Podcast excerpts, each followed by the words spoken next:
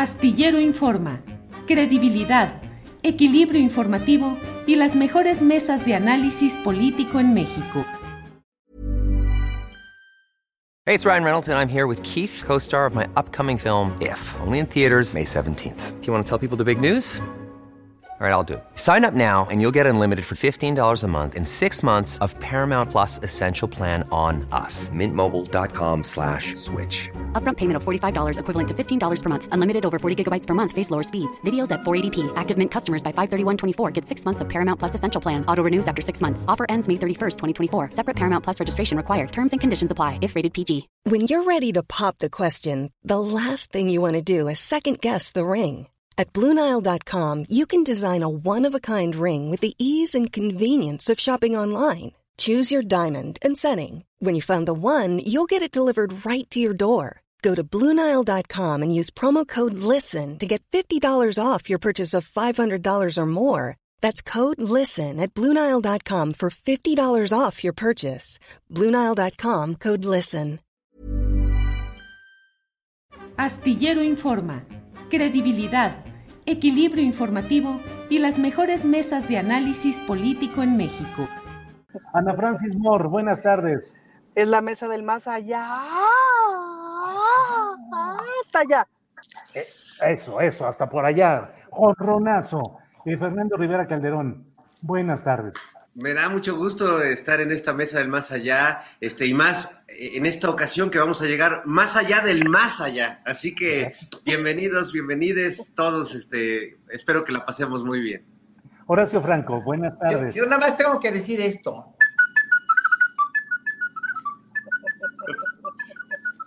Por la, porque la vez del más allá se va más allá. Sí, debo decir que es una invitación muy amable, muy placentera que nos ha hecho el director de Canal 22, Armando Casas, para que se retransmita nuestro programa en Canal 22. No hay una remuneración económica, lo digo porque luego ya sabes que empiezan a decir, les están pagando y les dan dinero y no sé cuántas cosas. Esta retransmisión no genera ningún tipo de financiación especial por parte del Canal 22, lo cual no tendría nada de malo, dicho sea por otra parte. Pero eh, es, es una, una forma de contribuir incluso a la televisión pública a que haya eh, contenidos diversos y en eso estamos. Ana Francis Moore, eh, ¿de qué te ha servido la credencial del INE? ¿La traes siempre contigo?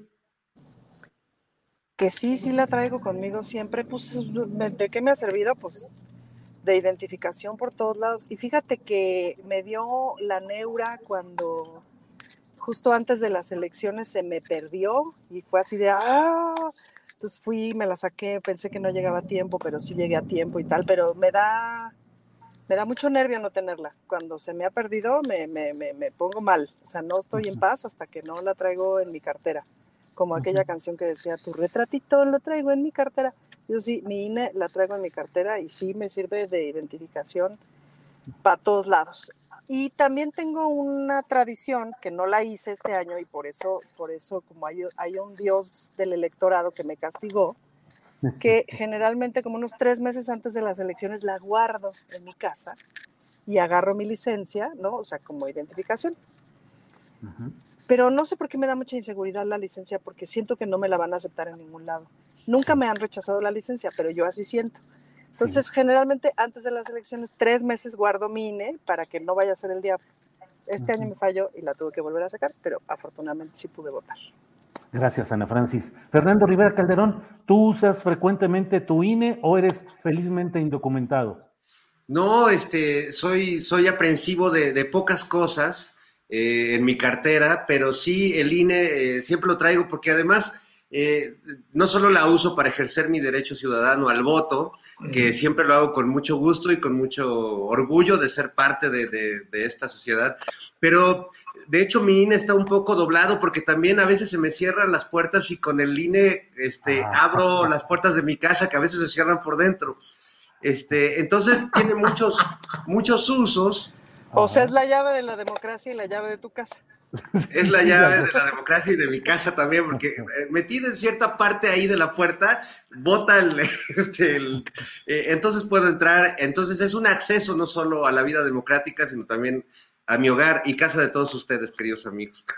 ¿Qué, ¿qué, la llave, ¿qué, ¿qué, American Express es mejor la, la Horacio, tú llevas contigo siempre tu credencial del INE, la usas. ¿Cuál es tu relación con esa tarjeta? Está atrás de mi teléfono ahorita, mira, mi, teléfono celular, les voy a enseñar, no, no, no, no les puedo enseñar porque aquí está la cámara, precisamente, mi teléfono celular tiene atrás una, una carterita que las pueden comprar en los puestos donde vienen, este, donde venden las fundas de los celulares. Hay una carterita que se.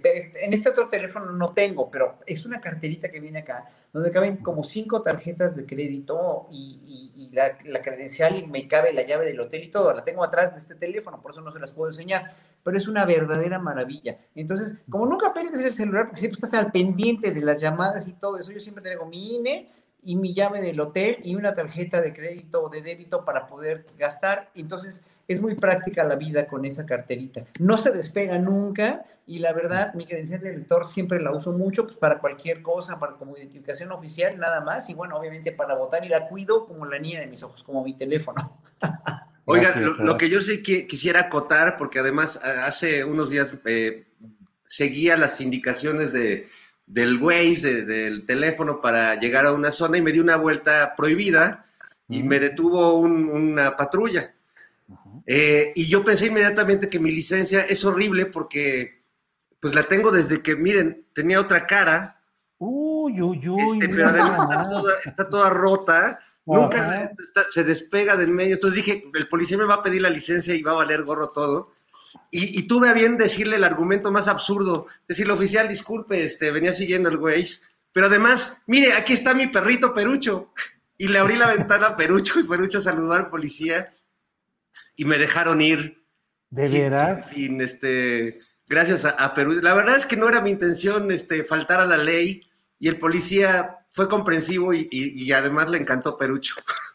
Eso, eso, muy bien tu credencial es de estas, indefinidas, de, de, que ya, ¿verdad? Yo también tengo la mía aquí y también el problema es que luego no las reciben en todos lados, como bien eh, estamos comentando. Ana Francis, esta, esta introducción eh, tarjetaria se debe a que quiero preguntar también, en estos momentos en los que se, en este día, se está realizando pues una discusión muy fuerte en la Cámara de Diputados respecto al Instituto Nacional Electoral. Allí está presente Lorenzo Córdoba, el consejero presidente del INE, y bueno, pues hay reclamos respecto a despilfarros, los sueldos y la ineficacia en ciertos casos del INE. Y del otro lado, los que defienden a este Instituto Electoral y a su presidente Córdoba y dicen que esperan que él llegue a ser eh, la autoridad para el 2024. ¿Qué piensas del actual funcionamiento del INE cosas buenas, cosas malas, Ana Francis?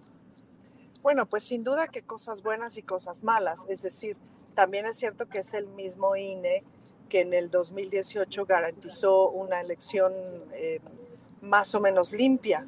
Eh, también es cierto que garantizó una elección más o menos inevitable, pues. Y ese fue como el éxito del 2018. Ahora, lo que pasa es que las cosas han cambiado y la lógica ha cambiado. Entonces, en esta lógica, la verdad es que esos sueldos pues, son indefendibles y no son sostenibles por ningún lado, pues, ¿no? Ni por ética, ni por cuestiones económicas, ni por ningún lado. Ese es un problema y es un problema que no hay que tomárselo a la ligera. Em, hay una especie de rompimiento de, la nobleza, pues, ¿no? De, la, de esta nobleza política. En esta nobleza política, pues había unas personas más indecentes y otras un poco más decentes, es decir, las indecentes, aquellas que se agarraban con la cuchara grande y riájales, se sirvieron de todo y ya no van a tener problemas económicos, pero ni sus tataranietos, ¿no? Ya les garantizaron yate a todas las generaciones siguientes. Y había funcionarios más o menos decentes que no necesariamente se robaron nada, pero sin duda que disfrutaron de un montón de canonjías y de una vida de élite entonces, esta banda sigue manteniendo esa vida de élite y eso es lo que ya es insostenible en, en, en, el estado de las cosas del mundo, ni siquiera de México, pues, ¿no? Ese es el cuestionamiento constante, pues, ¿no? ¿Cómo se puede sostener una nobleza política, económica, este, empresarial, etcétera, etcétera, cuando tantísima gente está en tan malas condiciones? Eso no es decente por ningún lado. Ahora sí que es, es, como la tendencia al quién se ha robado mi queso, pues esos güeyes traen todo el queso, ¿no? Entonces, pues eso por un lado. Ahora, por otro lado, la verdad es que en las elecciones intermedias y en lo que tuvo que ver con el con, con la pregunta medio charra del juicio a los expresidentes, pues hicieron un pésimo trabajo, pues, ¿no? Y en las elecciones intermedias, pues también me parece que dejaron mucho que desear, sobre todo en el proceso camino a, pues, ¿no? Todas estas declaraciones y esta famositis que les dio a Lorenzo y a Ciro, ¿no? De estar opinando públicamente de forma sesgada y de forma eh, parcial, pues me parecen muy desafortunadas. Creo que cosas buenas. Eh, la transmisión se corta un poco, precisamente, bueno, porque se va en movimiento, pero bueno, ya sabe usted que aquí en la mesa del más allá solemos invocar a los espíritus tecnológicos para que nos ayuden a resolver estos temas. Así que, Ana Francis no nos escucha seguramente. Bueno, vamos a pasar. Fernando Rivera Calderón, por favor, eh, coméntanos eh, qué opinas sobre la situación actual del INE la discusión que se está dando. ¿Qué cosas buenas y malas ves respecto al INE? Bueno, sin duda, eh, no, no, podemos minimizar que el INE surgió después de un largo esfuerzo ciudadano, que, que es un organismo que permitió este, separar en teoría, eh, las aguas del Estado de, las elecciones, ¿no? Que finalmente antes el Estado, eh, vivimos muchos años de nuestra vida con un Estado que fue juez y parte en materia electoral. El INE, pues, se creó después de muchas luchas ciudadanas para poder tener un instituto electoral autónomo, eh, que sin duda pues también ha sido un promotor de, la vida democrática, no solo en, la organización de las elecciones, sino también en la promoción, en la difusión, en, involucrar a los jóvenes, en muchas cosas, ¿no? Conozco mucha gente del INE muy comprometida con, la democracia, con, mantener esta idea viva y hacer que, que las nuevas generaciones entiendan el valor que tiene. Pero por otro lado también pues hemos vivido en este país varios desencantos con, esa institución y varias veces en las que hemos visto cómo este grupo que, dirige el INE y que pues dejó de ser un grupo ciudadano para volverse un grupo que responde a diversos intereses de, partidos políticos e intereses muy, muy marcados y muy claros, pues eh, eh, entonces siento que se, se, desvinculó completamente y que ha habido elecciones que han dejado eh, pues muy insatisfechas a, ciertos sectores, ¿no? Y que no ha quedado claro todo y que ellos se han convertido pues en una especie de científicos electorales, ¿no? Cuando en realidad eh, pues la cuestión electoral no tiene mucha ciencia y de pronto resulta que ellos nos explican a los ciudadanos que no entendemos los algoritmos o las nuevas tecnologías que utilizan para contar los votos. Pues sí, pero al final se trata de contar votos y el que tiene más gana y el que tiene menos pierde. No, no hay una ciencia más allá de eso, pero sí hay mucha paja en medio, eh, mucha tenebra y creo que los últimos tiempos en que se ha polarizado la relación entre el Ejecutivo y el INE, pues siento que el INE ha hecho varias... Eh, ha protagonizado varios eventos bastante eh, vergonzosos o bastante deleznables, ¿no? Desde, como bien decía Ana Francis, la, participación a veces muy facciosa de, los consejeros, eh, el tema de sus sueldos, que sí, sin duda es un tema grosero, ¿no? y que me parece muy válida esa, ese reclamo que se, les, que se les hizo en el Congreso, pero también cosas como lo de la multa que le habían hecho al gobernador de Fosfoleón, eh, a Samuel García y a Mariana Rodríguez, que al final Mariana hasta se burló del, instituto con un, con un video diciendo que pues no le habían aplicado la multa, con, con esa manera eh, poco rigurosa de aplicar la ley a quien se le tiene que aplicar, y con mucha laxitud en el caso de aquellos a quienes da la impresión de que les conviene a sus intereses personales, ¿no? Entonces, creo que es un, instituto que, se ha contaminado y que deberíamos, más que, buscar como muchos radicales la eliminación del INE, pues por favor, o sea, e, esto, esto es una construcción de todos. Más bien tenemos que defenderlo de que se convierta en eso que creo que se está convirtiendo en los últimos tiempos.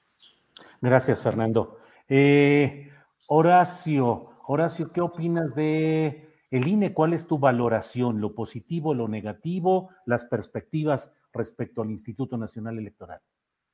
Mira, las perspectivas del INE, y eso ya, ya dijeron mis dos colegas lo que piensan, que es exactamente lo mismo que yo, o sea que no, no tendría yo más este, reparo en decir que, que es, es deleznable el salario que ganan, es deleznable que no se lo quieran bajar, es deleznable que se sientan científicos electorales, es deleznable, o sea, hay, hay muchas cosas deplorables, pero sí hay que defender mucho a una institución como institución, no a las cabezas. La, la gente que trabaja en el INE es gente que percibe un sueldo y que finalmente los trabajadores, los obreros del INE, pues, ¿no? Es, es la tropa y que esa tropa me merece todo el respeto. Nos merece todo el respeto porque son gente y ciudadanos como nosotros que trabajan y que están finalmente al pendiente de su trabajo, ¿no? Eh, y se llevan unas chingas espantosas, ¿eh? También, o sea, no, no, este, no desdeñemos eso. Eh, el INE es una, un reflejo triste, triste, triste de la, de la falta de equidad, de la corrupción, de la falta de, de principios también que imperan en México en las clases dominantes, ¿no? en, las, en las cabezas, eh, eh, que, pues en este gobierno se está tratando de, de, de ya de poner en de parar en seco, pero no lo van a poder parar en seco porque todo el mundo pensábamos que iba, a pasar más rápido, pero pues obviamente no, ¿no? Para que todo esto se, se empiece a degradar, para que todos estos favoritismos, estas maneras de pensar tan enormemente egocentristas, tan enormemente manipuladoras, tan enormemente corruptas finalmente, empiecen a acabarse, van a tardar varios años más hasta que no, eh, no, no van a dar su brazo a torcer tan fácil porque no eh, están acostumbrados a perder, siempre fueron ganadores, siempre fueron gente prominente y en un momento dado, pues ya no va a ser así, van, se van a dar cuenta que la cuestión aquí de un pensamiento comunitario, es que ahorita estoy en Veracruz, estoy, estoy, este, estoy en Veracruz haciendo un, un coloquio que les tengo que platicar, que está muy bonito, que se llama Del Barroco al Son. Y uh -huh. son las influencias de la música barroca en el son jarocho y más bien de, todo lo que, lo que aquí se gestó como movimiento musical que la iglesia no dejó que floreciera, que fue a dar a Europa y que se secretamente además y con mucha falta de información allá en Europa, se adaptaron como formas musicales preponderantes como la chacona, la zarabanda y las folias, pero casi seguro que todo eso viene de la Nueva España, de música mestiza, música indígena y música negra, ¿no? Entonces estamos viendo las similitudes que hay, todo es muy padre, y, nos damos cuenta que la cultura comunitaria, precisamente que la, la, la, la manera de comunicarse comunitariamente entre iguales, aquí entre iguales, entre músicos clásicos y músicos soneros, jarochos o músicos jaraneros o lo que sea, es lo más, lo más padre del mundo, porque hay una confluencia humana a partir de, de, dos lenguajes muy diferentes, pero que no tienen ningún reparo en convivir, porque son de, uno, de un origen común, ¿no? Entonces, en el INE, y voy a, voy a volver a lo del INE, en el INE, eh, eh, o en las instituciones mexicanas, o en las empresas mexicanas, todo es arriba y abajo, ¿no? Y los de arriba siempre van a estar mejor o siempre van a ser mejores porque finalmente ellos son, aunque no hayan estudiado, ¿eh? son los hijos de o son los, los, los prominentes eh, ciudadanos mexicanos criollos o de alta cuna, ¿no? Y, y, y, nunca, y nunca van a dejar dar su brazo a torcer hacia, un, hacia un, una convivencia más sana, económicamente hablando, socialmente hablando, culturalmente hablando. Yo por eso he dicho siempre, año con año, en México vivimos como en la India, una sociedad de castas, pero esta está en el closet. Los mexicanos somos de castas de closet. Entonces, mientras no haya ese dar su brazo a torcer de las, de las, de todas las instituciones, de las, de los grandes jerarcas, de los jefes, de los líderes sindicales, por ejemplo, me estaba enterando aquí en Veracruz, hay un, un, un tremendo, este, está, está, cooptado el sindicato de taxistas y no dejan que haya Ubers, por ejemplo, ¿no? Entonces, mm. aunque esté permitido, les meten hasta a la policía para que los encarcelen a los pobres choferes de Uber, ¿no? ¿Y quién controla eso? Los sindicatos. ¿Quién controla todo eso? Los jefes del INE. ¿Quién? En fin, ¿qué puedo decir? ¿no? ¿Y cuál es el signo del INE? Pues una reforma electoral, nada más. Bien, Horacio, gracias. Eh, Ana Francis Moore, ¿nos escuchas? Ana Francis, desde el más allá. Ana Francis, aparécete, por favor, manifiéstate en esta mesa hola, hola. donde estamos tomados de la mano. Ya está ahí. Ana Francis, ¿nos escuchas? Aquí ando ya. Aquí estás ya. Ahí está ya. Ya sabe usted, saludos a quienes eh, eh, nos ven desde el canal 22, saludos a los televidentes, estamos en la mesa del más allá con todas las imperfecciones y con todos los detalles eh, correspondientes a una elaboración como esta que se hace de una manera comunitaria, participativa y con una gran voluntad. Ana Francis, ¿ya nos escuchas? Ya les escucho, Julio. Ah, bien, Ana Francis. Oye, Ana Francis, digo a reserva de si te quedó algo pendiente respecto a tu comentario inicial o quieres que iniciemos ya, eh, pues que me platiques cómo viste lo de Emilio Lozoya, que ahora pasó del pacto pequinés a desayunar a Tole en el reclusorio. Al sanduichito. ¿Eh? Ya sé. Pues mira, la verdad es que veo muy bien que ya esté Emilio Lozoya en la cárcel, ni que lo veamos mal. Tarde, pues sí, tarde, la neta ya debería de empezar a soltar una sopa más nutridita que una sopa guantón. Ya debería echarse más bien este, una sopa con carnita, con pollito, casi que un caldo tlalpeño, porque ha cantado muy poquito el señor. Em, pues muy interesante la discusión de si qué fue primero el huevo o la gallina, si lo que pasa es que la periodista que lo cachó en el Junán, gracias a ella, etcétera, etcétera. Pues, Toda esa discusión me parece muy interesante. Mira, eh, sí, en el fondo, me parece. preguntarnos, preguntarnos si esto frena el acceso o una vía de eventual enjuiciamiento hacia, hacia Peña Nieto, porque si ahora ya eh, el hombre que optaba por el criterio de oportunidad, Lozoya, dice que eh, no tiene mayores cosas y si la FGR cancela ese criterio de oportunidad, ¿qué va a pasar también en la vía que se había esperado rumbo a Peña Nieto, no solo a Videgaray. Yo le apostaría sin duda al, al proceso humano del personaje. ¿Y a qué voy con esto? Debe ser rudo estar ahí adentro, ¿me explico? O sea, le van a pasar ciertas cosas. Vamos a ver cuánto aguanta. Vamos a ver qué aguanta. Vamos a ver qué sí tiene que decir. Si realmente, más que lo que tenga que decir, pues si realmente tiene pruebas, porque ahí es donde la marrana luego tuerce el rabo, pues, ¿no? Es decir, si tiene pruebas de sus dichos. Nos encantaría ver a Peña Nieto en la cárcel y nos, nos encantaría ver a varios secretarios de Estado y a varios que fueron diputados, senadores, etcétera, cuando se aprobó la reforma energética. Nos encantaría verlos en la cárcel. Lo cierto es que el proceso es lento, es lento y eso genera mucha desesperación y mucha frustración. Pues ojalá que pueda aportar las pruebas y pues vamos a ver qué le pasa al personaje ahí adentro, pues, ¿no? Eso sería como mi apuesta. No está fácil estar allá adentro.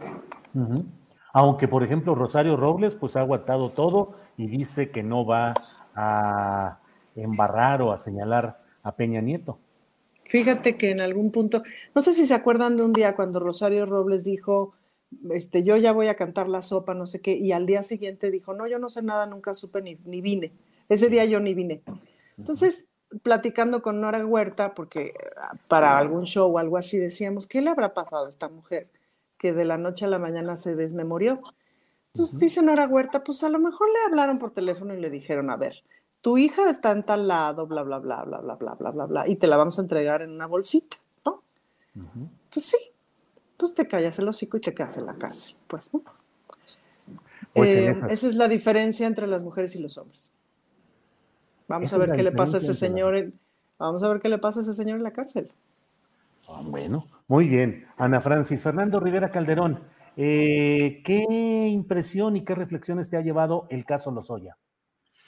Bueno, de entrada que la primera noche que, pasó en la cárcel cenamos lo mismo, me dio mucho gusto porque yo también me hice un sandwichito este de jamón y bueno, pues... Eh, ahí eh, nos igualamos, ahí se iguala la sociedad se iguala, aunque uno no deja de valorar este, el, tema de, hacerse, de hacerse ese sandwichito en libertad, que, que, creo que es una diferencia muy grande. Ahora, a Lozoya le pasó lo mismo que me pasó a mí cuando fui al Torito, Julio, este, porque yo venía de una fiesta en, un, lugar ahí en la colonia eh, Roma, eh, donde había tocado un grupo de unos amigos, me había tomado pues, un, un par de whiskies eh, y cuando llegué al Torito, la mitad de la fiesta de donde venía estaban ahí. Entonces, yo creo que Lozoya de algún modo, dentro de las dificultades que ha tenido para, eh, como cualquier persona que entra a la, cárcel, que es, terrible, incluso aunque vayas un día como en el Torito, Eh, creo que por lo menos se va a encontrar con muchas, muchos viejos amigos, algunos ya traicionados por él mismo, pero bueno, por lo menos va a tener con quién hacer plática, ¿no? Que ya, ya es ganancia. Y bueno, eh, yo, yo quisiera cerrar también, porque ahora que, hablabas de, soltar la sopa y, del pato, que, que, el pato más caro de la historia que le costó a Lozoya pues ser llevado a la cárcel, pensaba en esta película maravillosa de los hermanos Marx que se llama justamente Dog Soup o Sopa de Pato, que aunque no tiene que ver con precisamente con el tema en cuestión, sí es una, una crítica interesante a, los políticos y al poder y bueno, siempre es un buen momento para hablar del marxismo de los hermanos Marx. Bien, Fernando, gracias. Eh, Horacio, eh, ¿qué reflexiones te lleva el caso de los Soya. Eh, ¿Se encamina todo realmente a buscar justicia? ¿Fue una respuesta circunstancial por lo de el video en eh, el restaurante de comida oriental? ¿Qué piensas, Horacio? Mira, haya sido como haya sido, según el célebre adagio, ¿no? Eh, ya hoy por hoy, con esta acción, la, la Fiscalía General de la República está vislumbra, está, está poniéndonos un, un torito a la, o más bien, qué pensar, nos está dando que pensar a los ciudadanos.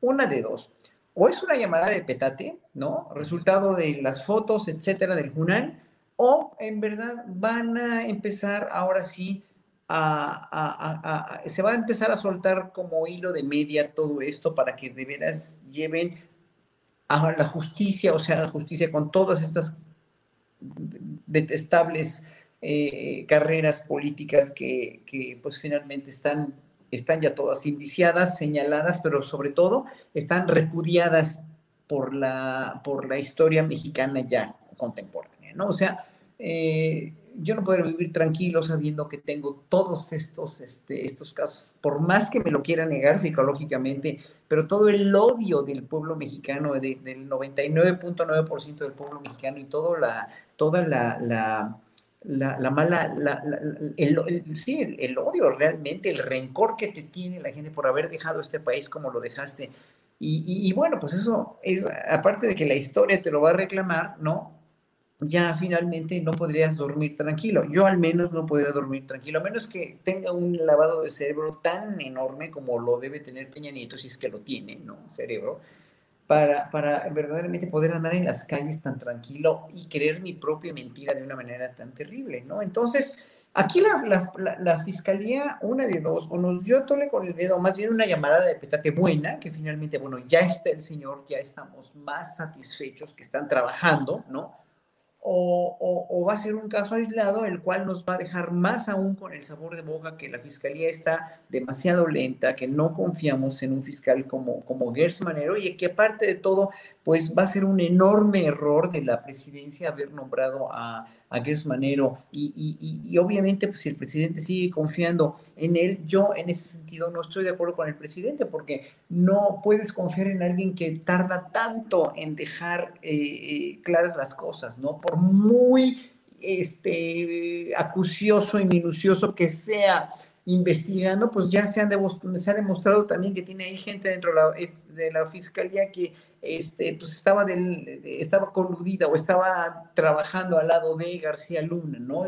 Y, entonces, bueno, o sea, no sé, ya para ser sintético, no creo que, o sea, ojalá, espero que todo esto sea una, una sea, un, sea, un, vislumbrar hacia un nuevo horizonte de que ya la, la, fiscalía esté trabajando, estoy empezando a trabajar y empezar a hacer justicia real como estamos sedientos todos los mexicanos, y no de venganza, no de que los cuelguen de la, esta bandera del zócalo, no es eso, pero que ya se haga justicia, pues, ¿no? digo, el repudio popular ya está, pero es necesaria una certeza jurídica que tenga esta gente de veras donde merece estar, ¿no? Nada más. Sí, muy bien, Horacio, gracias. Ana Francis Moore, no resisto la tentación de recurrir a usted como actriz y como eh, parte de creaciones eh, teatrales para decirte, en el caso de Los Oya, ¿qué estamos viendo? Eh, ¿Una tragicomedia, una farsa, un sainete, por un lado, y por otro, si tuvieras que hacer rápidamente, así a la veloz, una eh, un título para una obra relacionada con Lozoya, ¿cuál sería? ¿Qué personajes destacarías? ¿Y cuál sería la historia? Sería una tragedia del niño rico que llega a acrecentar la fortuna y de pronto, en fin, ¿qué opinas, Ana Francis? Pues yo creo que el título sería Sopa Aguada, ¿no? Porque está muy aguada este caso. Sopa Aguada. Claro, porque sabes que además es que estamos educados en la Hertz cultura. rechazando la sopa como Mafalda. Exacto. Ah. Estamos en la cultura de la, en la cultura de la cinematografía hollywoodense, en donde automáticamente y en dos horas se soluciona el mundo, pues, ¿no? Ajá. Entonces, eso es importante que lo tomemos en cuenta. O sea, en nuestra narrativa. Ya se fue. Ya se fue, ya se fue, pero ahorita regresa. Es, es, son, son parte interior suspenso. que hay unos ladrón y que el ladrón regresa el dinero. Sí, decía yo que en nuestra Sí. narrativa nos encantaría ver a una cierta policía que agarra al ladrón con el botín y ese botín se regresa a los programas sociales y entonces, de- o sea, la historia que tendríamos que ver sería y entonces aquí enfrente de mi casa, que es la casa de todos ustedes, abren una clínica increíble a la cual yo tengo acceso, ¿no? Eso sería una bonita narrativa. Este, porque ahí es donde está nuestro dinero, pues, ¿no? Se llevaron ese dinero, no otro. No se llevaron un dinero que sobraba, no sobraba. Este, entonces, bueno, ¿qué estamos viendo? Pues una mala telenovela, pues, ¿no? Una mala telenovela de cuántos capítulos te gusta. Sí hay este, anécdotas del mundo de, las telenovelas que si se echan 5 por 4, 20 por 6 meses, que se echan 120 capítulos, ¿no? ¿Eh? Y el final es que la muchacha se casa con el imbécil que lleva 119 capítulos haciéndola sufrir. O sea, no es un final feliz. Entonces, eh, eso estamos viendo, me parece, una mala telenovela, digna de Gracias, Televisa. Ana. Con esta cosa que tenía Televisa, que creo que todavía conserva, de que él ah, va y filma al aeropuerto de la Ciudad de México y logra que el aeropuerto de la Ciudad de México se vea de mentiritas. Sí, así Lo logran, es un talento. Gracias, Ana Francis. Eh, Fernando Rivera Calderón, me ha llamado mucho la atención el activismo del embajador de Estados Unidos en México, Ken Salazar. When you're ready to pop the question, the last thing you want to do is second guess the ring. At Bluenile.com, you can design a one of a kind ring with the ease and convenience of shopping online. Choose your diamond and setting. When you find the one, you'll get it delivered right to your door. Go to Bluenile.com and use promo code LISTEN to get $50 off your purchase of $500 or more. That's code LISTEN at Bluenile.com for $50 off your purchase. Bluenile.com code LISTEN. Millions of people have lost weight with personalized plans from Noom, like Evan, who can't stand salads and still lost 50 pounds. Salads, generally, for most people, are the easy button, right? For me, that wasn't an option. I never really was a salad guy. That's just not who I am. But Noom worked for me. Get your personalized plan today at Noom.com. Real Noom user compensated to provide their story. In four weeks, the typical Noom user can expect to lose one to two pounds per week. Individual results may vary. Quien en un día de esta semana estuvo en Palacio Nacional, estuvo reunido con el secretario de Hacienda, cruzó la calle y estuvo con el eh, presidente de la Suprema Corte de Justicia, y ese día comenzó un vaivén informativo diciendo que se posponía hasta abril del año que entra la votación de la reforma eléctrica. El propio embajador Ken Salazar dijo que había expresado las serias preocupaciones de Estados Unidos respecto a la reforma energética, es decir, lo petrolero y lo eléctrico, y que era un asunto crítico. Eh, luego, dentro de Morena, han especificado los eh, dirigentes de la bancada de, en la Cámara de Diputados que no, que se va a votar a más tardar este 15 de diciembre. Pero el personaje del embajador, ¿qué opinas de ese activismo? En una de las reuniones el embajador dijo que se había reunido con el secretario de Hacienda, que había sido acompañado por inversionistas o empresarios de Estados Unidos para ver cómo podrían invertir o participar en el corredor interoceánico del istmo de Tehuantepec. Pero, ¿qué te invoca o qué te sugiere este activismo del embajador de Estados Unidos, Fernando? Bueno, me parece que, que marca un interés eh, y un cambio en la política eh, binacional con Estados Unidos.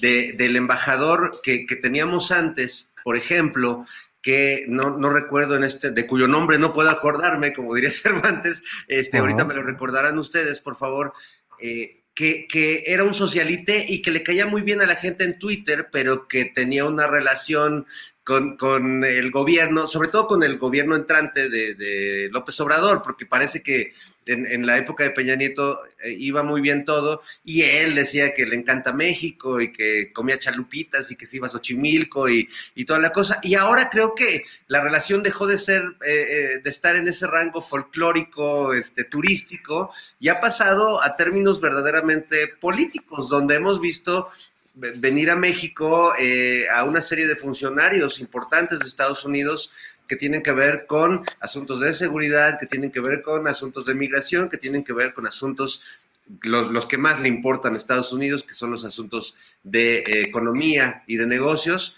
Eh, y no estoy seguro que este aparente retraso, este supuesto, esta supuesta espera de la, de la aprobación de la reforma tenga necesariamente que ver con eso o solo tenga que ver con eso. Eh, creo que finalmente es un tema que se ha politizado tanto que ya no sabe uno hasta dónde, eh, hasta dónde la, la, la, ficción puede superar a, a, a, lo que hemos ido viendo y a, a, los pasos que ha ido dando la reforma y a lo que ha dicho el presidente y a lo que han dicho los de Morena de que se va a aprobar sí o sí. Lo que sí me, lo que sí me queda claro es que sí, la relación con Estados Unidos es distinta y que más allá de lo que vociferaban todos los agoreros de la catástrofe, de esta dictadura y del autócrata, donde decían que, que Biden se burlaba de las propuestas de López Obrador, que no lo iba a respetar, que no lo reconoció a tiempo, que bla, bla, bla, pues vemos más bien un, me parece, un interés de Estados Unidos en las políticas que están surgiendo de México que no se había visto en sexenios anteriores, ¿no? Entonces, bueno, eh, creo que pues es, es interesante eh, y bueno, habrá que ver cómo se va desarrollando, porque obviamente los, los Estados Unidos, como sabemos, no tienen amigos, tienen muy buenos intereses. Así es, Fernando. Christopher Landó es el nombre Landó. del embajador. Christopher Landó. Eh, Horacio, ¿qué opinas de este activismo del embajador de Estados Unidos?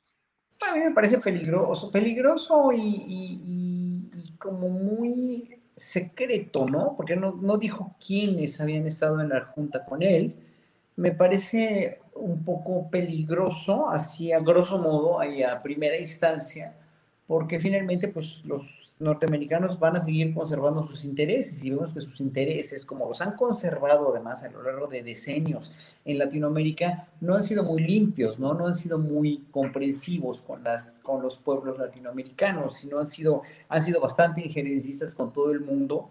Eh, yo no quisiera, y yo sí, sí, obviamente, este, eh, respaldo al presidente López Obrador cuando habla de España o cuando habla de Estados Unidos, el pueblo eh, no tiene nada que ver con los gobiernos, ¿no? Y en realidad es eso, ¿no? El, gobierno de Estados Unidos o los gobiernos de Estados Unidos, que además Estados Unidos es un país de derecha, ¿no?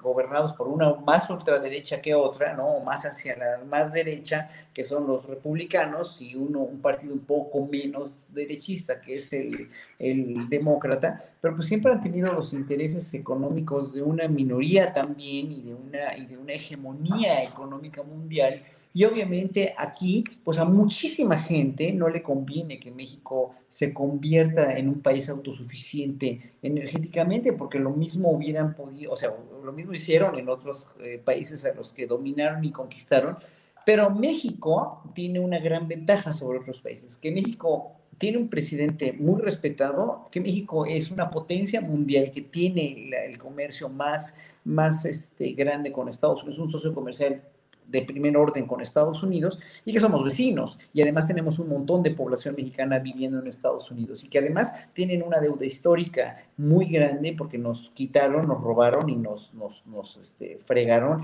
la mitad del país. Entonces, obviamente ahí México y Estados Unidos son, además tenemos un tratado de libre comercio, o sea, todos esos antecedentes nos ponen como que en, en, en, en, consideración de que pues, no puede ser un como Afganistán o un como Vietnam o, ¿no? o algo así o sea, somos socios, nos respetan mucho, ya no somos el patio trasero, como bien lo dijo en otras palabras Fernando, pero obviamente pues está viendo, a ver, está como que tentándole el agua a los camotes, a ver cómo está, a ver cómo, qué pasa, ¿no? Y obviamente pues la gente que es inteligente, los republicanos que están ahí echándole este todas las cacayacas y todas las, las las falsedades a la reforma energética, pues se tienen que dar cuenta que todo el mundo va a ganar con esto, ¿no? Y que finalmente la, la, no es una nacionalización, no es una expropiación, y que todos los fantasmas que se hace la derecha y sobre todo los empresarios que creen que les van a quitar todo, pues no les van a quitar todo, porque finalmente tú, lo, tú mismo lo viste, viste ayer con este Arturo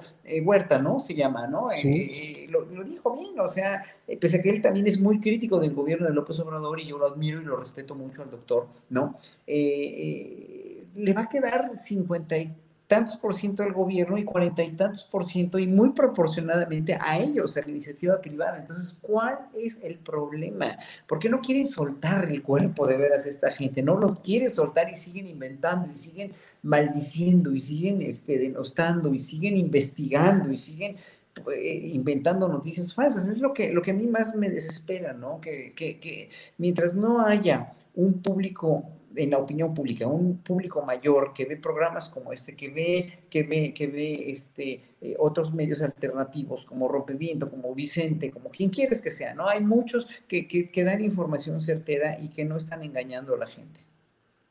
Bien, Horacio, gracias. Ana Francis, em, ¿hacia dónde piensas que va a llevar la actual discusión? Eh, si todo quedara en la Cámara Legislativa, pues las opciones son aprobar la reforma eléctrica por mayoría o bien desecharla.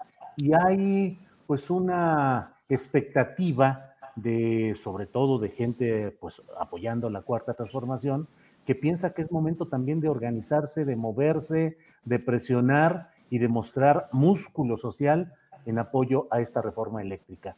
¿Qué, ¿Cómo ves ese, esas eh, expectativas, Ana Francis? Pues sí, pienso que es momento de mostrar músculo. Em, es decir, de alguna manera estamos en el inicio del fin de este sexenio, pues, ¿no? Entonces sí me parecería como un momento muy propicio para mostrar músculo y para apoyar, es una otra visión de país, pues, o sea, lo que se está discutiendo aquí otra vez, pues es que son dos visiones bien distintas de país.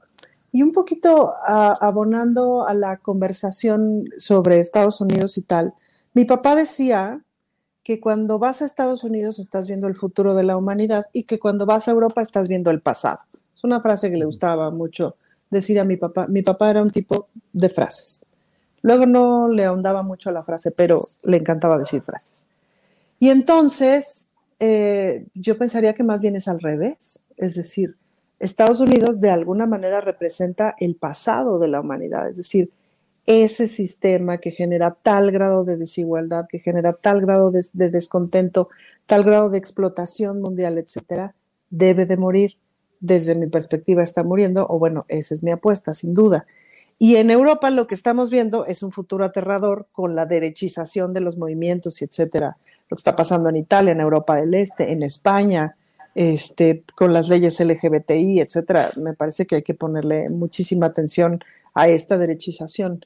Em, pero pues sin duda que lo que se está planteando es una otra lógica de mundo, en donde volvamos a un estado un poquito más grande del que teníamos, un estado más eficiente, ¿no? Es decir, ya no es posible que ante esta conversación de lo que pasa es que el Estado no es eficiente y entonces que lo maneje la iniciativa privada, es así de, pues entonces hagamos que el Estado sea eficiente. Ahora, el problema es que para hacer que el Estado sea eficiente necesita haber una sociedad civil eficiente. ¿Y a qué me refiero con esto? Una sociedad civil pues removilizada, este, bien organizada, que esté jode y jode y jode y jode. Entonces, pues sí me parece que es momento justamente como de mostrar ese músculo, eh, porque necesitamos empujar, sobre todo al PRI, pienso, que no tendría por qué votar en contra de esta reforma. Bien, gracias Ana Francis. Eh, Fernando Rivera Calderón, Mm, todos los principales partidos políticos están en un rejuego terrible y en una serie de contradicciones y de turbulencias. Eh, Morena ha sido señalado por el propio Paco Ignacio Taibo II en el sentido de que si Mario Delgado no sabe escuchar lo que de Morena se dice en el país, pues que renuncie. El presidente del PAN, Marco Cortés, anuncia que en 2024, 2022 van a perder las cinco de seis elecciones en curso. El PRI bamboleando ahí entre si apoya o no la reforma eléctrica y uno de sus personajes principales del momento, Rubén Moreira, dice que ellos eh, expresan su respeto a Peña Nieto en el sentido de que creen que no, no ha cometido la serie de actos derivados de este tema de los Oya. ¿Qué opinas? ¿Cómo estás viendo este jaloneo, esta insuficiencia o esta crisis en el sistema de partidos mexicanos? Por favor, Fernando. Bueno, me parece que es una crisis que, se, ha venido dando y que se veía venir eh, este momento ya mucho más radical. Yo creo que Paco Taibo tiene razón en su planteamiento. Yo creo que en pos de un pragmatismo en el que Mario Delgado puede decir, pues, pues sí, haya sido como haya sido, pero miren, gané, ¿no? Eh, y yo creo que la voz de Paco, pues es un poco la voz de la conciencia, no de un partido político, sino de un movimiento donde no solo están los, que están en Morena, sino que estamos incluso personajes, eh, no, sé si Horacio sea miembro de, de, algún partido, yo no soy miembro de ningún partido político, es decir, habemos muchos ciudadanos que apoyamos este movimiento sin ser parte de Morena y creo que hay una conciencia eh, grupal en ese sentido, que tiene que ver con estos parámetros éticos que ha marcado el presidente López Obrador.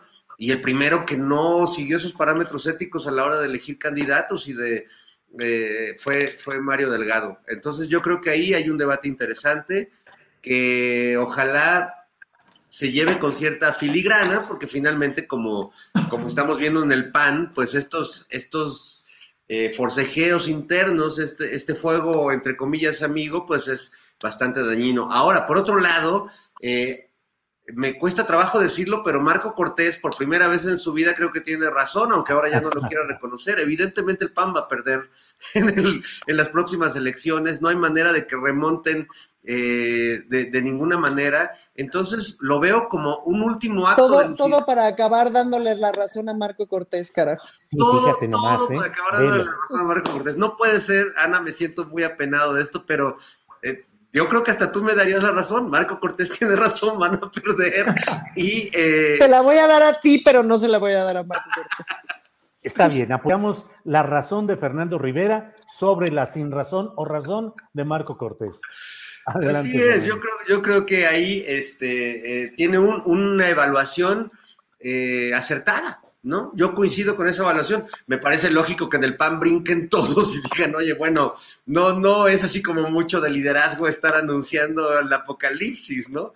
Eh, pero bueno, ¿qué podemos decir del PAN? Que, o sea, incluso las voces que salen a criticar a Marco, este, Damián, eh, o sea, no, no hay ni a cuál irle, ¿no? Este, entonces creo que sí están, están en un problema grave y la verdad es que yo, pues de mientras, lo que propongo es disfrutar un poco cómo se hacen pedazos entre ellos eh, y a ver a dónde llega, pero lo que sí me parece es que, pues esa dirigencia de, de Marquitito Cortés, pues ya es, es insostenible. Y que bueno, pues este qué bueno que sean públicos estos, estos forcejeos. El PRI, pues ya, mira, más allá de, que cierren filas con Peña este, veo muy difícil que el PRI logre, logre quitarse todo esto que se ganaron con creces durante tanto tiempo y que tenemos ahora a exponentes tan claros de pues de, la tranza que hicieron y de lo, que convirtieron este país, donde las leyes y todo giraba alrededor de cómo sacaban más lana, cómo la desviaban y cómo se hacían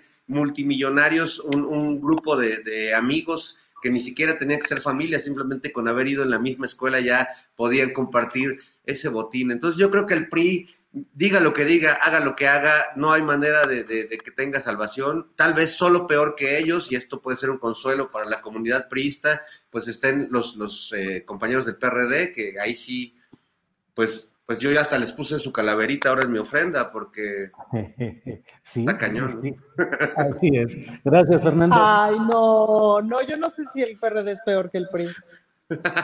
bueno, puede ser que sí. A mí es que a mí me sigue doliendo mi pechito del PRD. Todavía no lo supero. Pero Eh, ¿Mejor el PRI que el PRD o mejor el PRD que el PRI? No, pues mira, mejor hablemos de Movimiento Ciudadano. No, tampoco. Sí, sí. Te voy a decir porque eh, de Movimiento Ciudadano yo respeto mucho a Patricia Mercado. Yo también, yo también la respeto. Sí, Pero tenemos más- a Fosfogover y tenemos al, Sí. al otro, el de, al de El Jalisco, Jalisco. que hay Diosito, ¿no?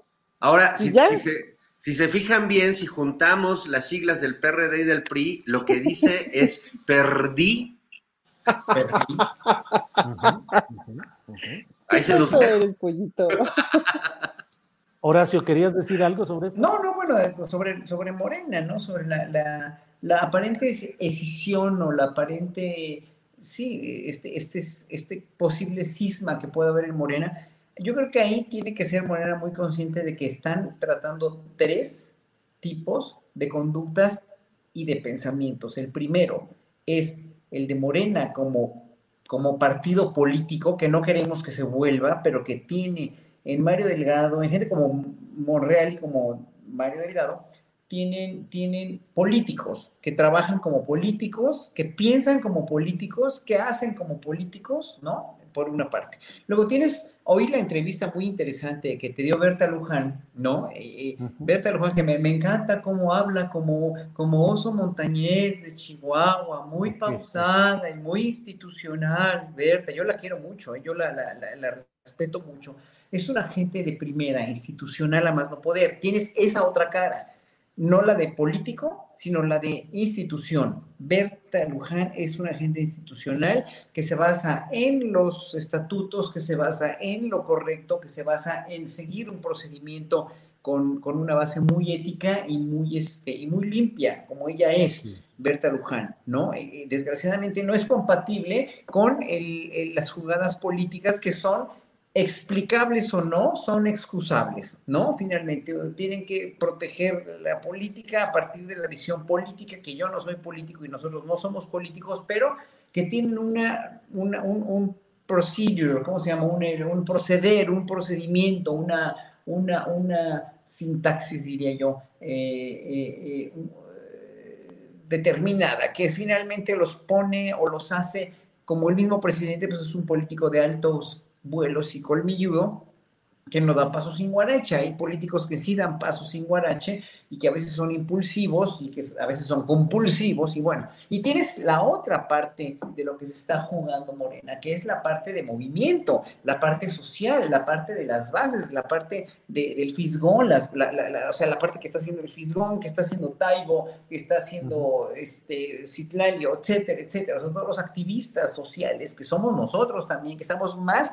identificados con esa parte de movimiento que con la parte institucional de Berta Luján o que con la parte política. Y yo creo que ahí, sí. en este análisis que estoy haciendo, y, y, y, creo que creo que sí, sí vale la pena que ellos mismos reflexionen que, y que dialoguen, ¿no? Eh, eh, porque yo no soy parte de ningún movimiento, de, de ningún partido político porque no creo en ellos, pero ya que hay que comerse un partido político, ya que hay que ponérselo a cuestas, si va a ser un partido político, pues ese va a ser Morena, ese va a ser Morena y va, vamos a tener que ser morenistas aunque no nos gusten personas de Morena. ¿Por qué? Porque no hay otro partido, no hay ningún otro que como institución, que como movimiento y que como político, como partido político, nos dé lo que necesitamos el pueblo mexicano. No sé si me explico, es terrible, sí. pero es cierto. O sea, Morena no se debe volver un partido político, pero se está volviendo. Bueno, hay que apechugarlo. Ahora, eh, ¿qué creen ustedes? Tenemos que cortar esta transmisión para Canal 20, para Canal 22 y seguimos aquí en nuestro canal. Pero les propongo, ahí está, les propongo que le demos un mensaje de saludo a quienes nos ven en este primer eh, programa retransmitido por Canal 22. Ana Francis, eh, Fernando, Horacio Franco, eh, gracias a quienes nos ven en Canal 22. Aquí estaremos mientras eh, nos aguanten en una temporada que puede ser breve o larga, pero ahí estaremos en Canal 22. Ana Francis, gracias. Pues, muchas gracias. Muchas gracias. Eh, Fernando Rivera, gracias. Me da mucha alegría que Julio Astillero al fin esté en la televisión pública mexicana. Celebro eso. Sí. claro, claro. Estamos juntos. Horacio, gracias no, y buenas tardes. Muchas gracias, Armando. Por, por, esta, por esta oportunidad que nos dio. En verdad, nos dio, te dio una oportunidad a ti, pero tú te paras solito como comunicador, te paras solito como periodista. Pero nosotros que somos realmente alfiles y somos peones de la, de la lucha social, que va Peones. contigo, peones, somos peones, somos peones, ¿no? Bueno, y- y- Invitados Peón de la música, peón, peón del arte. muchas gracias por eh, Gracias a ustedes. 22 y a Canal Hasta aquí 22, que los amo y en la transmisión. Hasta aquí llegamos en la transmisión para Canal 22. Gracias. Y bueno, chirrin chin chin, aquí seguimos. Se abre la otra parte, que es el más allá del más allá. Chirrin chin chin. Chirrin, Hacía, hacía años que no escuchaba el chirrin chin chin. Es que después de Chirrin, la llave claro. de, de Fernando Rivera con la que abre su casa, pues yo también el chirrin chin chin. Bueno, Exacto. Todavía nos queda espacio para en el, el postre, la parte final, nos quedan como unos ocho minutos. Eh, así es que, Ana Francis, lo que quieras aquí al final del programa, por favor. Oigan, bueno, pues yo ya ven que soy muy enamorada de la Ciudad de México. Yo quiero todo, ¿no? Ya ven que yo soy muy enamorada de la Ciudad de México y fui el lunes a ver este, uno de los espectáculos que están en Xochimilco sobre Día de Muertos y tal. Ahí hay un montón, parece que son como 17 espectáculos porque tiene que ver con los colectivos de, de los, eh, de las trajineras y tal, y ellos en, en coordinación con grupos tanto locales como algunos que vienen de otras partes de la ciudad, se organizan y hay unas producciones, hay desde un musical hasta cosas más tradicionales y tal. Pero el paseíto de que te subes en la noche, la trajinera, llegas, no sé qué, te venden lo que es tu esquite, tu tamal, tu atole, tu pan, etcétera, y este, y ves una representación teatral a lo lejos, y la bruja, y la, ajá, es muy divertido y es muy entretenido. Los canales de Xochimilco están bellísimos. Son 196 kilómetros de canales, que esa- ese dato me tiene absolutamente enloquecida. O sea, es ir y, o sea, es ir y venir de Cuernavaca tres veces, ¿no? Eh, casi. Entonces vale muchísimo la pena que se lancen este fin de semana, porque vas este fin de semana, terminan y ya es hasta el año que entra el asunto de las representaciones teatrales alrededor del Día de, Muertos. Y les iré dando su tip turístico, un tip turístico. Hay una cosa que se llama turismo colibrí. Tú te organizas con tus vecinos, juntas 30 personas y la Secretaría de Turismo te pone un camión para que vayas, por ejemplo, a Xochimilco. Mm. Bueno, pues estamos ahí con ese postrecito. Se les deja la inquietud. Se les deja la in- Le venimos dejando la inquietud aquí. Se le viene manejando. Fernando Rivera, la parte final, lo que desees, por favor. Bueno, yo puedo darles un postrecito este, feliz y un postre asqueroso. El postre Ah. feliz tiene que ver con la recomendación de Ana, porque ya si van a Xochimilco, pues no dejen de ir a la isla de las muñecas. Hace yo, hace muchos años, cuando todavía no estaba de moda, eh, me tocó conocer y entrevistar a don Julián, que fue el, el- el hombre que empezó, él, se- él se encontró muñecas tiradas, las recogía, las trataba de arreglar y las colocaba en los árboles aledaños al, pues, al pequeño islote o don- donde él vivía, a a su chinampa, digamos, y empezó a coleccionar cada vez más y luego le empezaban a regalar y, su lugar donde él vivía terminó volviéndose un espacio pues alucinante, mágico, eh, porque él hablaba con ellas, las peinaba, era un hombre maravilloso, eh, un poco etílico, ¿no? Y él me decía que escuchaba a sirenas en Xochimilco y que le hablaban las sirenas. Y parece que él, él murió ahogado a- ahí porque, eh, según me contaba uno de sus sobrinos, pues le contaba que la sirena le estaba llamando muy recurrentemente, ¿no? Y, y él fue, digamos, devorado por esos canales ancestrales y es un lugar verdaderamente maravilloso. Ahora hasta uno ya lo han hecho ahí las, los familiares, los descendientes de don Julián, ya venden cervezas y ya, ya lo volvieron este, un baby o, ¿verdad? Pero este es un lugar fascinante, eh, tarda uno un poco en llegar, pero vale la pena. Y en, el postre eh, ter- terrible y amargo y asqueroso, solo quería hacer notar eh, que ahora que se dio esta información de que el CONACIT, el Consejo Nacional de Ciencia y Tecnología, ahora que, que dicen que el presidente y que el gobierno de la 4T ataca la ciencia, y ahora que nos enteramos que en el gobierno de Calderón el CONACIT le dio treinta y tantos millones a las empresas de Claudio X González para desarrollar mejores pañales y papel higiénico. Eh, pues solo quería dejar sembrada la idea de que qué curioso que toda la fortuna y todo el imperio y el emporio de la familia de Claudio X González esté fundada alrededor de la caca. Vaya, vaya. Bueno, pues de todo Eres un filósofo. Lo sé. Pues Eres un filósofo. Sí, sí, sí. sí. Esa es la verdad, digo. tenemos Profeta que- filósofo. Profeta filósofo. Profeta Pollías. Poll- Pollías. El profeta Pollías. Horacio Franco, para cerrar esta mesa del más allá, más allá, ¿qué nos dices, por favor, Horacio? El filósofo de Güeymes, de Güeymes. Pero bueno, mira, para cerrar, estoy, estoy feliz aquí en Veracruz por este encuentro que les dije, donde, donde finalmente demostramos cómo, cómo, pues sí, ese perdón, que no es un perdón del, gobierno español, ¿eh? no es un perdón, es una, lo que se tiene que reflexionar, o se tiene que hacer es una reflexión histórica de todo lo que nos quitaron. A los, a los, a los mexicanos a los habitantes de este país antes de la conquista, les quitaron su idioma, les quitaron su- su- sus nombres, ¿no? No se llamaban como nos llamamos ahora, pero bueno, se- les quitaron sus nombres, los cambiaron, les impusieron una religión, etcétera. Todo, es- todo esto fuimos nosotros un resultado, ¿no? O sea, no, España ni existía, ya sabemos que España ni existía, que eran muchos reinos diferentes, etcétera, etcétera. O sea, no es un, yo creo que lo que se tiene que pedir no es un perdón, porque viendo todo lo que, lo que nos quitaron también ya como pueblo conquistado y lo que prohibió la iglesia y lo que prohibió el virreinato,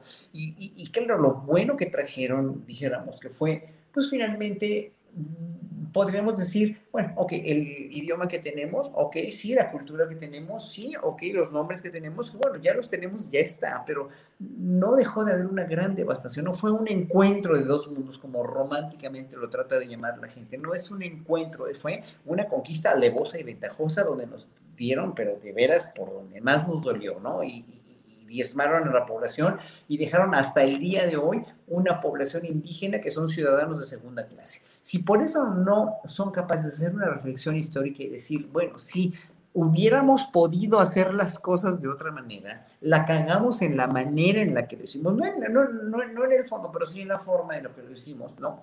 Finalmente hubiera podido ser una, una, una declaración un poquito más sensata, haberle contestado la carta al presidente y haber dicho sí, o sea, no pedimos perdón, ¿no? Pero sí, sí reflexionamos históricamente sobre todo lo que les quitamos, todo lo que propiciamos todo lo que lo, lo malo y lo bueno que vinimos a hacer aquí, nada más, ¿no? Y es como reflexionar también, y el reflexionar te da memoria histórica, darte memoria histórica te da también no repetir un error otra vez, ¿no? Precisamente por eso sigo insistiendo con lo mismo en lo que, lo que, este, lo que, lo que propuse en Twitter a Claudia Sheinbaum de cambiar el nombre a la, a, la, a la, única calle que no tiene nada que ver en el centro histórico, que más bien se, quería, se debería de seguir llamando así Isabel la Católica en la colonia Alamos, porque ahí están los nombres de las calles españolas, Soria, Sevilla, etc. Digo, no Sevilla, Sevilla están a Portales, pero Soria, Cádiz, Fernando, ahí puede haber una Isabel la Católica y queda perfectamente bien. Pero en el centro histórico queda una calle que se llame Josefa este, Ortiz este, Telles Girón, o que se llame Leona Vicario, o que se llame Sor Juana Inés de la Cruz, ¿no? Simplemente claro. por eso, por memoria histórica.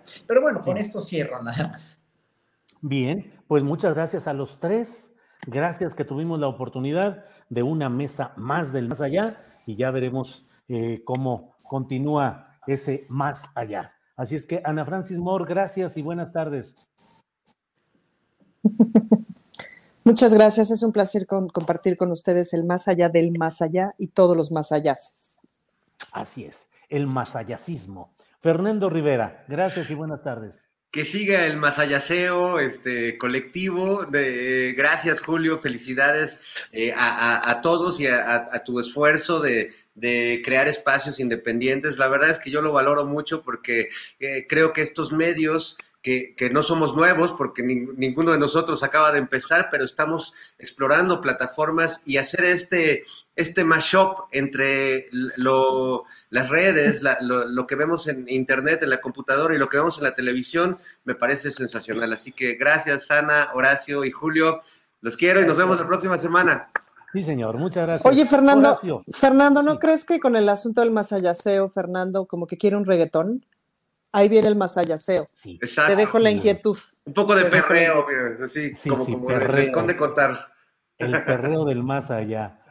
Horacio Franco, pues Vamos gracias, pedir- buenas tardes. Gracias y buenas tardes. Vamos a pedirle a una de las eh, eminentes, a, a Karen, a Karen García que está aquí, que es una, una excelente bailadora de son jarocho, o a, o a don Rubén, que es un excelente artista, que son, que componen décimas, así que les salen las décimas, que nos haga una décima para la mesa del más allá. Les voy a pedir hoy o mañana que, que- que- que tenemos un toquín ahí entre barrocos y soneros, que nos hagan un- una, una, una este, décima. Para, para después publicarla. Pues muchas gracias a todos aquí con el público muy acaloradas, acaloradas las discusiones, a veces no entienden lo que, lo que decimos, pero bueno, finalmente eh, la mayoría de la gente sí son gente muy, muy, muy, este, de veras muy apoyadores, gente muy, de veras muy, pero muy, muy, muy, muy cariñosa. con Hay que explicarnos mejor, Horacio, ni modo.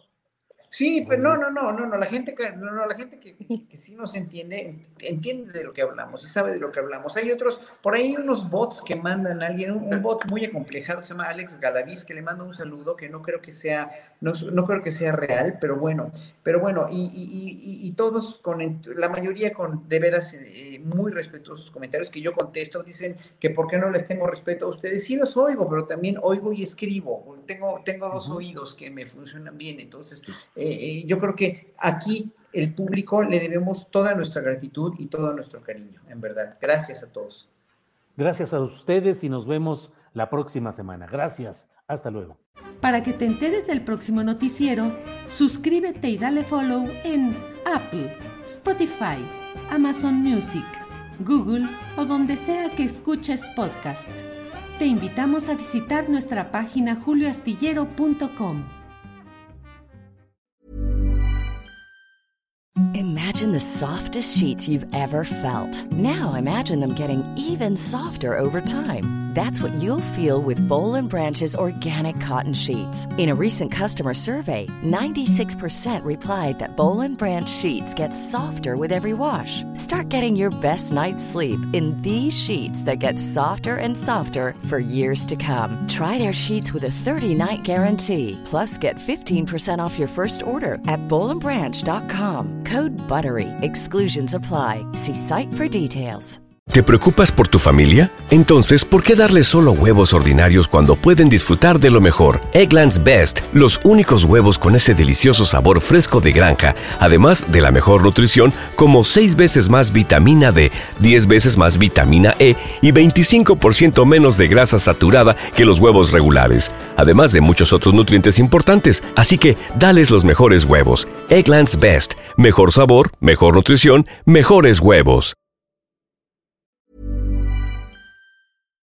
Para que te enteres del próximo noticiero, suscríbete y dale follow en Apple, Spotify, Amazon Music, Google o donde sea que escuches podcast.